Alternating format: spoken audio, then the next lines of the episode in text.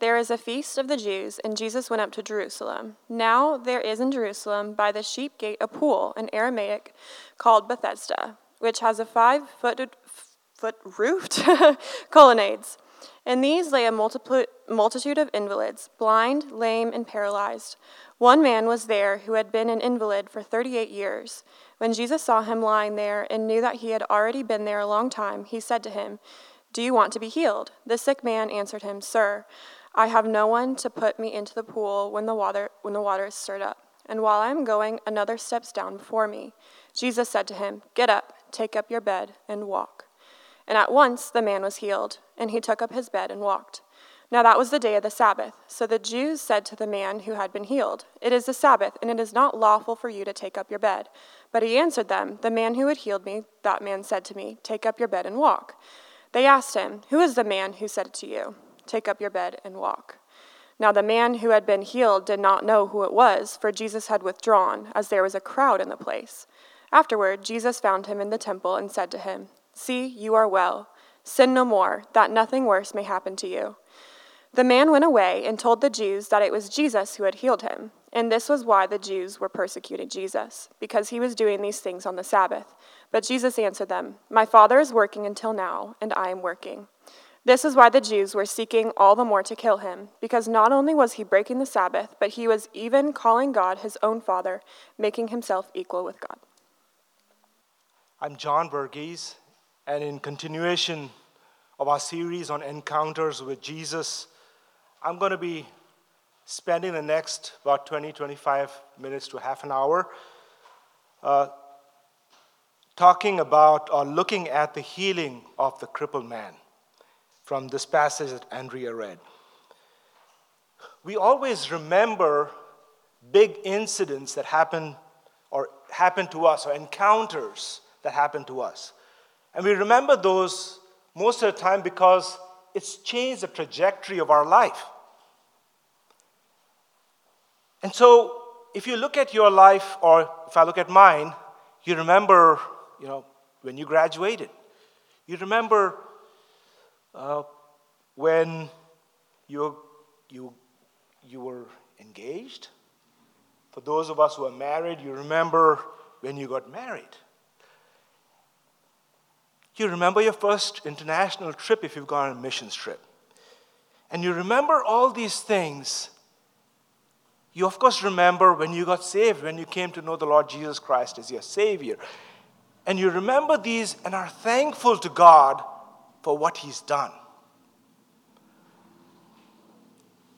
But for a moment, can you look back to your life and look at some big incident that happened to you or in your life that did not change the trajectory of your life?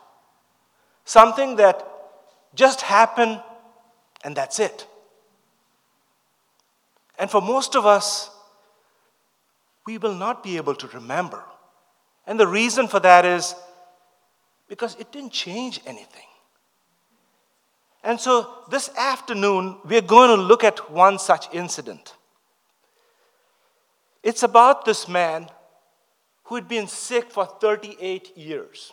That's a long, long time to be sick. But he had been sick for 38 years, and Jesus comes along and heals the man, and he just walks away. From the passage, you're going to see that we don't see that it really impacted the trajectory of his life, that nothing really happened. Yeah, he got healed, but that's it. So, I want to look at the healing aspect, the distraction, and the glory, or the cure, the commotion, and the credit. So that's the way I've put it. So before we get into the passage, let me just read the first few verses just to get us into the background. After this, verse 1 After this, there was a feast of the Jews, and Jesus went up to Jerusalem. Now, there in Jerusalem by the sheep gate, a pool in Aramaic called Bethesda, which has five roofed colonnades. In these lay multiple a multitude of invalids, blind, lame, and paralyzed. It starts off by saying, it says, after this, there was a feast of the Jews. After this means there's been a gap since the last incident. And there's a reference of a feast in Jerusalem. There is, it doesn't say what feast. And I don't want to assume anything here. Whatever feast it was, the Jews were all heading up to Jerusalem. And of course, a feast, like for us, Christmas or Easter, is a big thing. And for them, this feast was a big thing. So they all were going up to Jerusalem. And so Jesus and his disciples also decided okay, we'll go to Jerusalem. And so that's what is happening. And it talks about this place here, it says, the pool uh, in, called Bethesda. Now, Bethesda, and it says it was it had five colonnades, and I'm going to call these as five houses. Okay, uh, there were these hot springs around these five, uh, and these five houses around these hot springs, and people were bringing their sick ones to be healed. And so, what is happening was that when the water came through the aqueducts in the city, the water would rise, and the people, sick people, would go in there and get healed. And we all know, uh, you know, the hot springs do have a healing effect. Now, in my Bible, and in yours too, I'm thinking, there is no verse 4, it's missing. And when I did a little research about this, it was this verse 4 is not there in the original manuscripts. That's what happened. So some Bibles have it with notes. So I'm going to just leave that out because it is not in the original, but it is added afterwards. So we'll so I just wanted to point that out.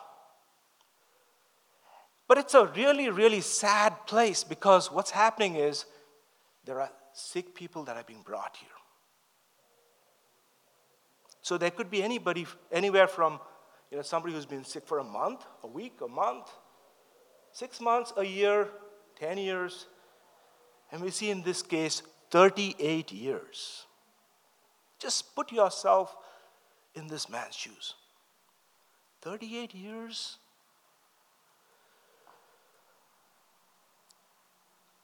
That's a really, really long time. And if you look further, it says he wants to go down to the water, but there is no one to help him. So physically, he's sick. I'm sure that has had an impact on his social life, on his emotions, and everything, on his spirit, uh, definitely on his spiritual life. And so he's just there. He's just stuck in this place. Even most probably the relatives that brought him and left him here, they've all gone. They've stopped visiting him. Because he said, There's really nobody to help me out. And so he's, of course, looking to Jesus for some help. Of course, he doesn't know it's Jesus.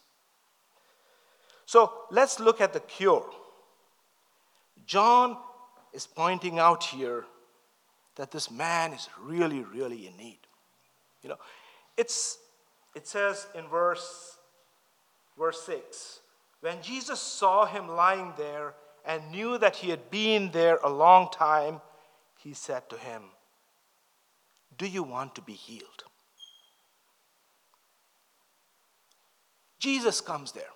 Now, the real interesting part is, you know, Jesus is heading to Jerusalem, but he takes a detour. So he's going to the feast, but instead, as God, he knows that there is this one man who's been there 38 years. And he goes for that one man. It's just like us. You know, Christ took a detour, came into this world, to the earth so that he would suffer and die so that we could have salvation. So that's what Christ is doing here. He takes a detour and he comes and sees this man. But as God, he knew that he had been there 38 years. There were, of course, hundreds and most probably hundreds and thousands of sick people here. It is not just this one person, because there were five houses. So most probably this, you know, it's it's there are lots of sick people. But Christ comes only for looking only looking for that one person. One out of hundreds and thousands. The key verse there is Jesus knew that this man had been there for 38 years. That's the seems to be the key verse in this passage. It's the same with us. Jesus knows where I am, where you are today. He knows what you are going through today. He knows your state. He knows the struggles that you have, just like He knew about this man. And so, of course, He asks the question, verse 6. He says, Do you want to be healed? That's odd question. I mean, if you are God and you knew that He's been there 38 years, why would you ask, Do you want to be healed? But it's really not an ordinary question. It is a question that he wants the man to think. It's a soul searching question. So basically, he's saying, Do you want to be healed?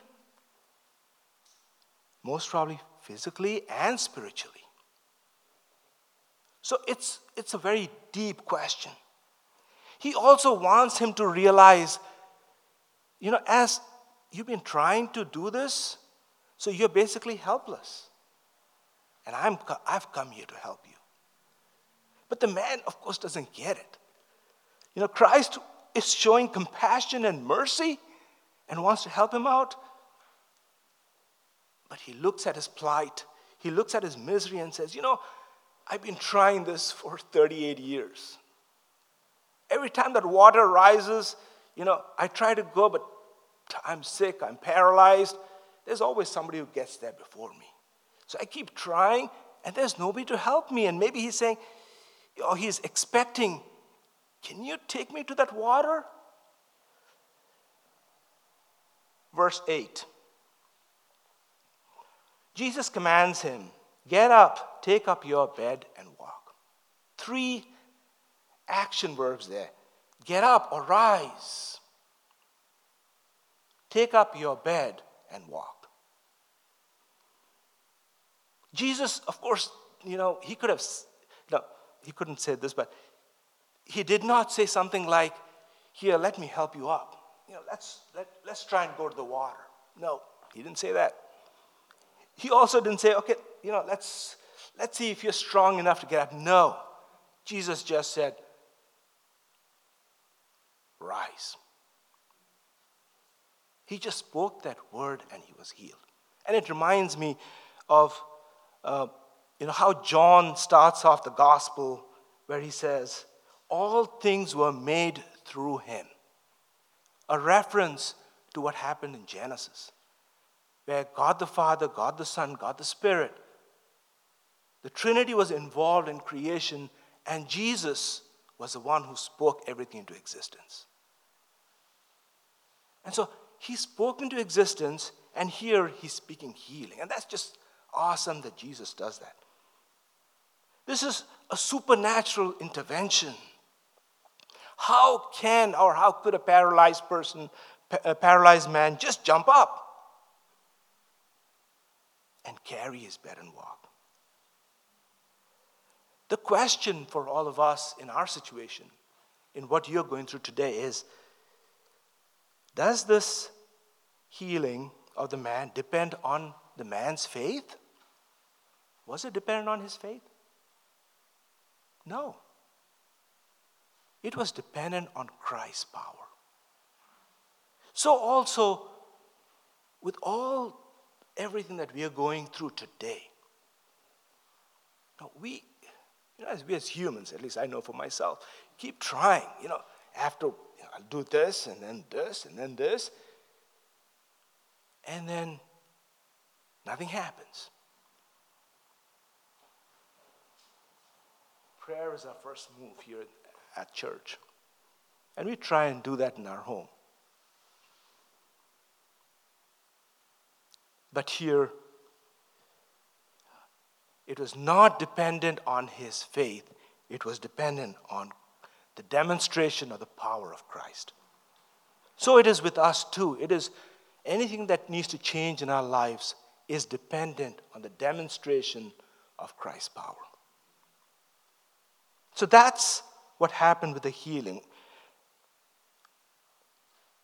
You would think with healing there would be joy and praise and, like, you know, hosannas. That doesn't seem the way it is. Verse 8 says,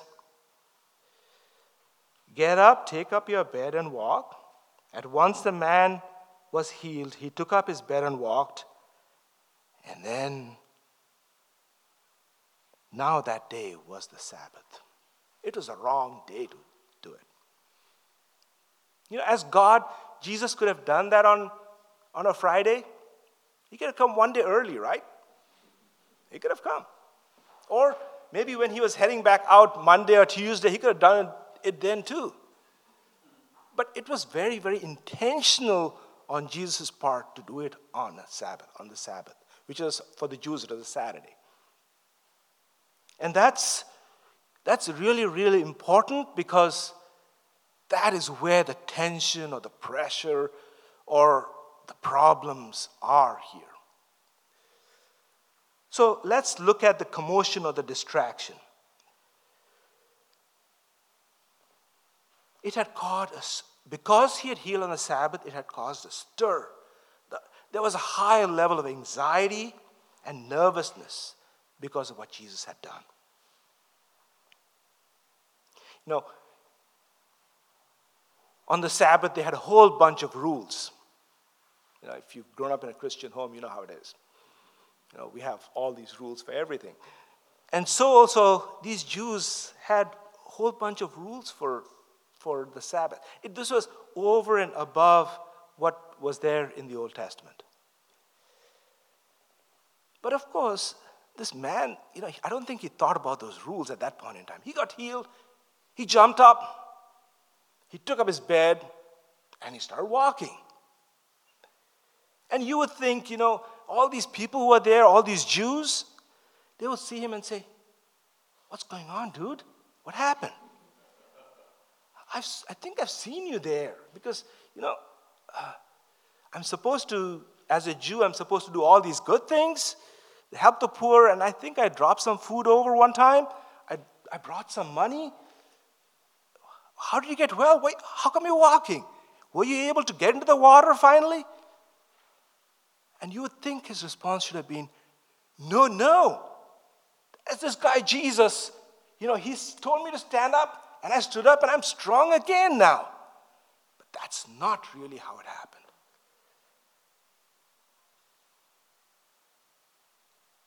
When he picked up his bed, it caught the attention of everybody else. Because they had created these rules, and one of those rules was uh, there were 39 set of categories of work that you could not do on the Sabbath. That's what, they, that's what the, the Pharisees had 39 sets of rules. And one of those was, rule said, you could not carry a load from one location to another. You could not carry a load from one location to another. Was this guy carrying a load? He was just carrying his bed, like sleeping bag. and it had caught the attention of the people.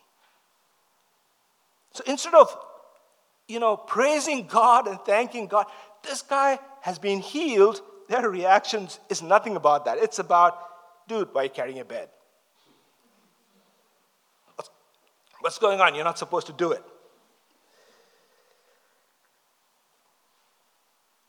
The Jewish system was a burdensome system of traditions and rules that they had in place.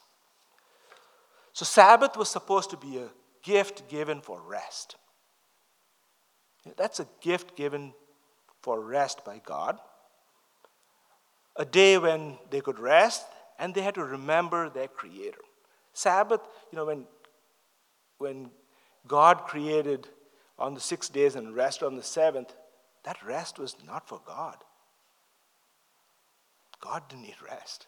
I mean, let's assume for a minute, you know, I'm just going to extend this. Let's, let's assume for a minute that God rested on the Sabbath. What would happen? This morning we wouldn't have sunlight, right? We wouldn't have a sunset. Everything would stop. So God doesn't rest. So God didn't need rest. That Sabbath day, Sabbath day was for you and me, was for the Jews. So they had completely forgotten what the law really meant.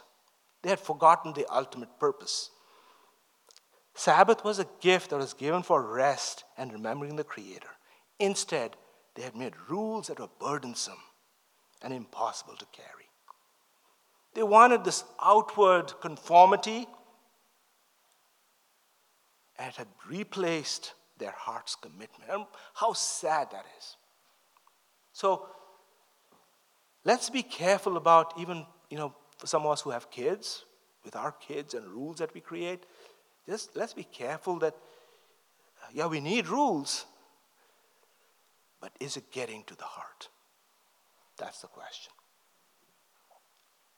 Now, that was the reaction of the people. What is the reaction of the guy, the guy who was healed? Let's look at that for a minute. Verse 11 The man who healed me told me to take up my bed. Really?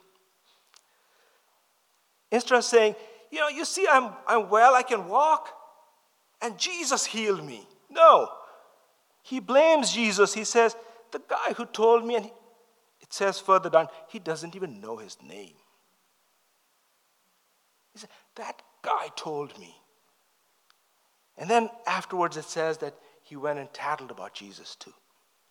He was making all sorts of excuses for breaking the man made Sabbath rules because he was afraid of the Jews. He was afraid of the Jews.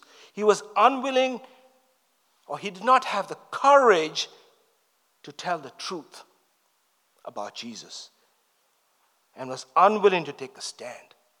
He was unthankful. And we don't see anywhere in the scripture where he was giving thanks to God. Yeah. This was a man who had been healed, but his life had not been transformed.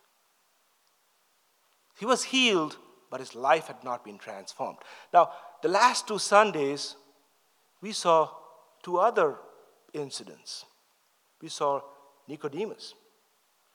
Nicodemus was a Pharisee and he went to Jesus. And after the conversation, his life was different because when you go further down in, in the Gospel of John, you see that Nicodemus came, he became a public, he publicly, publicly professed about Jesus, and he took care of Jesus' body. So all the Pharisees would know yes, he is a follower of Jesus. The woman at the well last Sunday, she came for water and she got to drink living water. And she went back to her village, told everybody, saying, You know, look at this guy, what he's done for me. And the whole village came, and he, Jesus stayed there for two more days, is what the scripture says. So you see that there was an impact. Their life, the trajectory of the life of their lives had changed.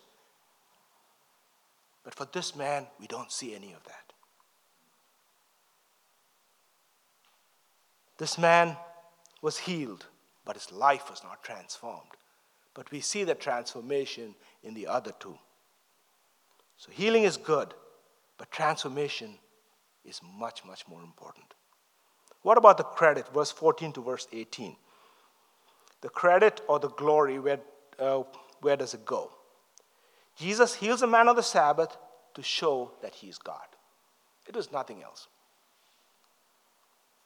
Could, again, as I said before, he could have done it on a, on a Friday or a Monday or a Tuesday, but he chose to do it on the Sabbath. And that was basically, that's where the tension was, to show that he is God. So, what does he do? Verse 14. Jesus meets the healed man a second time in the temple. Jesus meets him even though this guy was just blaming him. Jesus gives him a second chance. Doesn't he do that with all of us? Second, third, fourth? And he says there, he says, See, you are well, sin no more, that nothing worse may happen to you.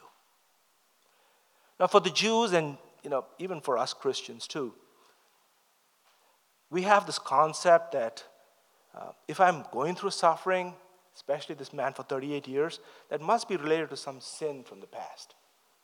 And maybe that is true in some cases, and the word does say that. But there are instances in the word that it may not be sin.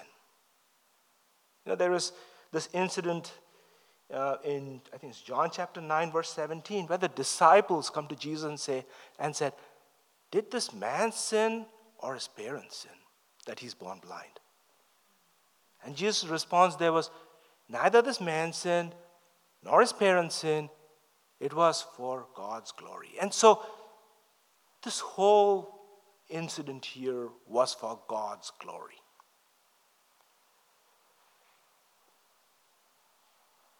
There is,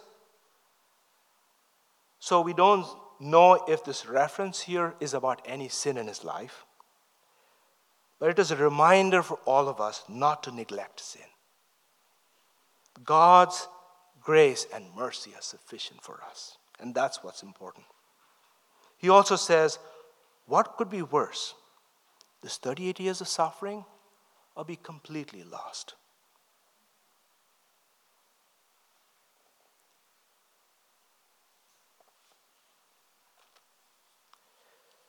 all of these uh, three examples I took this evening, you know, we looked at this man, we looked at Nicodemus, and we looked at the woman at the well. All of these were unworthy of God's gift. All of them. It's the same with us. We too are unworthy of His grace and His mercy. So let's be careful that we don't take it for granted. But instead, be thankful for what He has done. I was reading uh, Norman Geisler in his book on miracles and the modern mind. And he says this about miracles.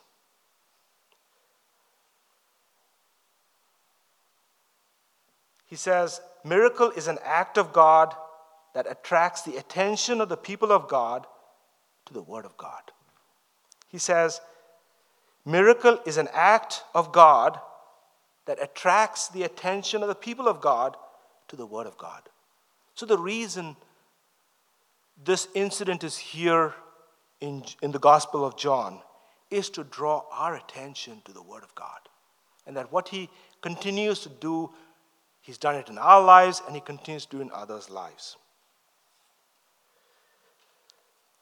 verse 16 to verse 18, we see that the Jews are really, really mad.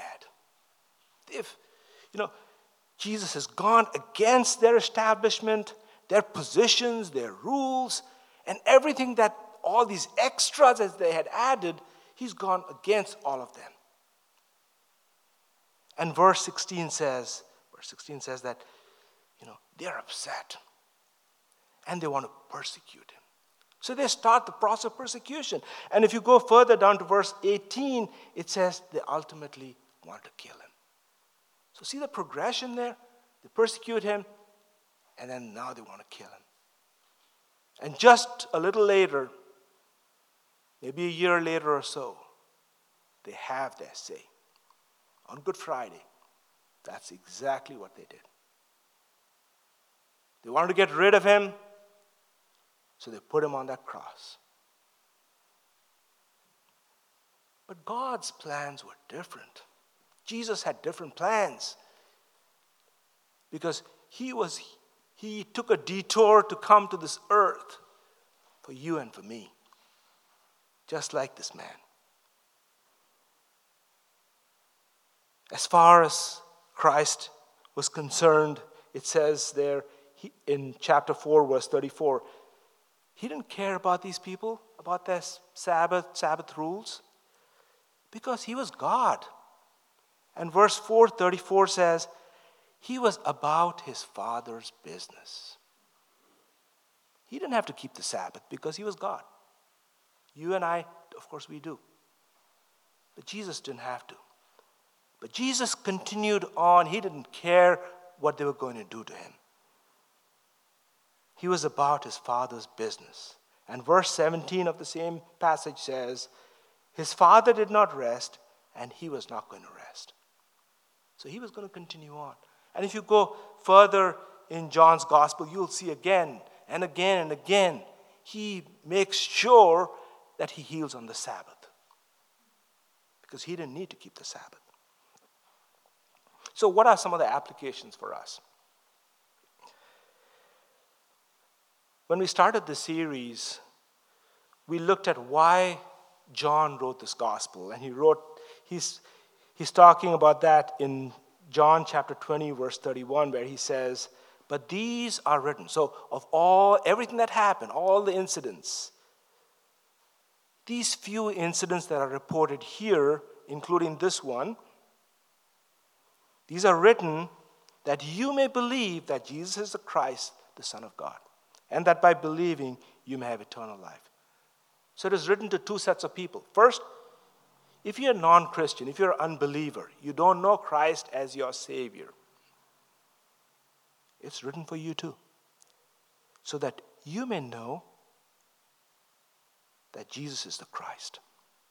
And for us who are Christians, those who know Christ as their Savior, and that we are disciples of Jesus, it is to strengthen us. These are examples for us to learn from. So, as I close, let me just uh, bring out just a few applications. If you are, if you are not a disciple of Jesus, have not asked Jesus to come into your heart and save you from your sins, He is making that offer to you. Just like Jesus went looking for that one person, with that one man who had been there 38 years. He came looking for you. He came that he would die and rise up the third day. He's, you know, his message is really simple. I grew up in the East, I'm from India. You don't have, I don't have to go to the Himalayas and stand on one leg or you know, go dip in the Ganges or another river. I don't have to do any of that. You don't have to you know, keep following those rules. All it's a simple message is accept Christ and become his follower. For us who are Christians who've committed our lives to Jesus, what's the message for us? You know, some, yes, we are going through some struggles right now. It's, it's really hard for some of us. The situation's hard. First thing, first thing that Jesus is telling us is you can keep, I can keep trying hard and hard and hard again and again, maybe for five times, ten times, in this case, 38 years, and get the same result. But Jesus is saying, Stop, come to me. Jesus is saying, Just give up. I got it. So that's the first message for all of us who, who know Christ as our Savior. So trust Christ in your situation today. Like the paralytic man, just let go and let Jesus take it on. Second, be thankful for your salvation. Be grateful to God for what He's done. Because it cost God everything to make us his children. Be thankful for him. Thirdly, are you about your father's business this week? Jesus was. His fa- the father's business is only one. Of course, it's you know, take glory to himself. It is that humans would know him as their savior. So, can I make a commitment to myself in front of the Lord this evening, saying, Yes, I will stand up for Christ? Yes, it may be hard, but I will stand up for Christ. I will tell others about what, you know, the salvation that I enjoy, how He's changed my life. So that's the message I will leave you with this, this afternoon. Will this encounter with Christ alter the trajectory of your life today and this week that's before us? And I want to give God the glory. Ben, you want to come?